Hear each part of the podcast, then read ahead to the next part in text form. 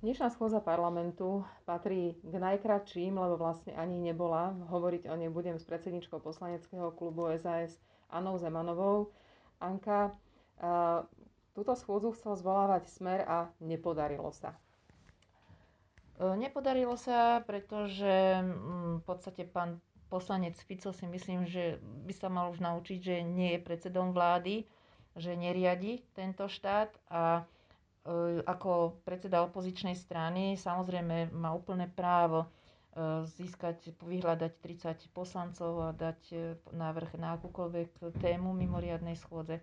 Avšak nie je dôvod, aby sme my vláda, vláda skákala podľa jeho predstav. Poslanec Fico chcel riešiť COVID a s ním súvisiace veci, ale to vlastne už vláda a parlament rieši niekoľko mesiacov, čiže mm, poslanci vlády po koalície mali pocit, že všetko bolo povedané, čo bolo potrebné? Určite téma covidu je veľmi vážna, situáciu vôbec nikto nezľahčuje, ani, myslím si, že ani koalícia, ale myslím, že ani opozícia. Ale treba nechať vládu e, pracovať. E, všetky opatrenia, ktoré boli prijaté aj na zákony, umožňujú väčšinu vyskytnutých situácií e, riešiť. Tie opatrenia konkrétneho charakteru sa už príjmajú na základe aktuálnej epidemiologickej situácie. Tá nie je dobrá, to si povedzme na rovinu. Takže tie jednotlivé kroky, ktoré následne vláda príjma svojim politickým rozhodnutím, tak reagujú na aktuálnu situáciu a to, že budeme o tom rozprávať v plene Národnej rady, situácii nejakým spôsobom nepomôže. Smer nám má za zlé, že keď sme my občas chceli mimoriadnú schôdzu v minulom volebnom období, keď sme boli opozičnou stranou a nechceli nám ju odkývať, tak sme potom robili tlačovky a brblali sme, že nám vlastne zabraňujú robiť našu prácu. Toto nevnímame ako také isté teraz. Určite nie, však tá práca opozície je jednoznačne dána počtami poslancov v pléne. Mm, je to úplné právo, aj povinnosť opozície kontrolovať, kritizovať, poukazovať na niečo, čo sa im nezdá. Avšak nemôžu očakávať, že koalícia a vláda bude úplne reagovať na každý ich podnet.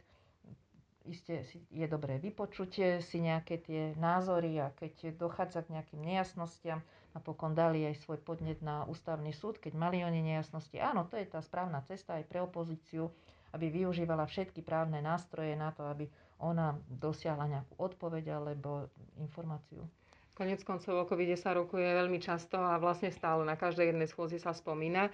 Uh, Saska ale nemala pracovný deň, ktorý trvá len pár minút, pretože sme to využili na to, že rokoval poslanecký klub, čo je taká inštitúcia alebo také, také stretnutie, ktoré možno ani každá strana takto dôkladne nemá. V oktobri bude riadna schôza parlamentu, na ktorú sa pripravuje množstvo zákonov a poslanecký klub sa rozpráva o tom, aké sú stanoviská, kto chce čo predložiť, o čom sa bude rokovať a je to výborná platforma na tom, aby ste všetci boli zorientovaní, aby sa nedvíhali prsty len tak. Je to tak?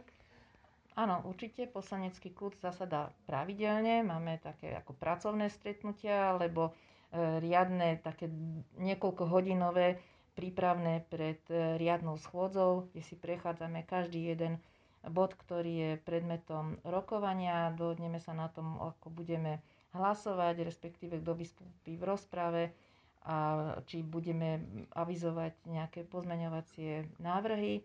A samozrejme aj príprava na ďalšie schôdze, to už dnes sa pripravujeme na novembrovú schôdzu s tým, že sme si dávali dohromady, že či máme nejaké avizované poslanecké návrhy, ktoré by sme ako legislatívnu iniciatívu chceli predložiť, ale samozrejme aj pozmeňovacie návrhy k zákonom, ktoré sú v súčasnosti v druhom čítaní, pretože E, máme dohodu v koalícii, že všetky návrhy zákonov, ako aj pozmeňovacie návrhy, prechádzajú ešte konzultáciou cez e, koaličnú radu, tak aby sme vlastne mali v koalícii taký konsenzus a keď boli nejaké veci nejasné, tak aby sme si ich vopred vydiskutovali v zákulisí vlastne medzi sebou.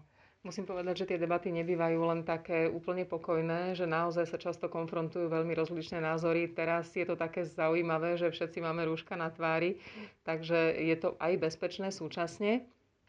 Vie si predstaviť, že niekto takéto veci nerobí? Ohľadom rúšok, e, áno, žiaľ sú tu ešte stále hejtery, ktorí spochybňujú e, takéto opatrenia. Ja si myslím, že naozaj mali by sme ísť aj my dôslednejšie v príkladom pre ľudí, keď niečo sa vyžaduje, lebo nie je to len o tom, že niečo na papieri a pre niekoho modré oči, ale naozaj tie rúška sú efektívnym opatrením, ktoré minimalizujú alebo znižujú percento šance nakazenia sa, lebo ten, ten vírus proste ten si nevyberá. To je bohatý, chudobný, politik, nepolitik.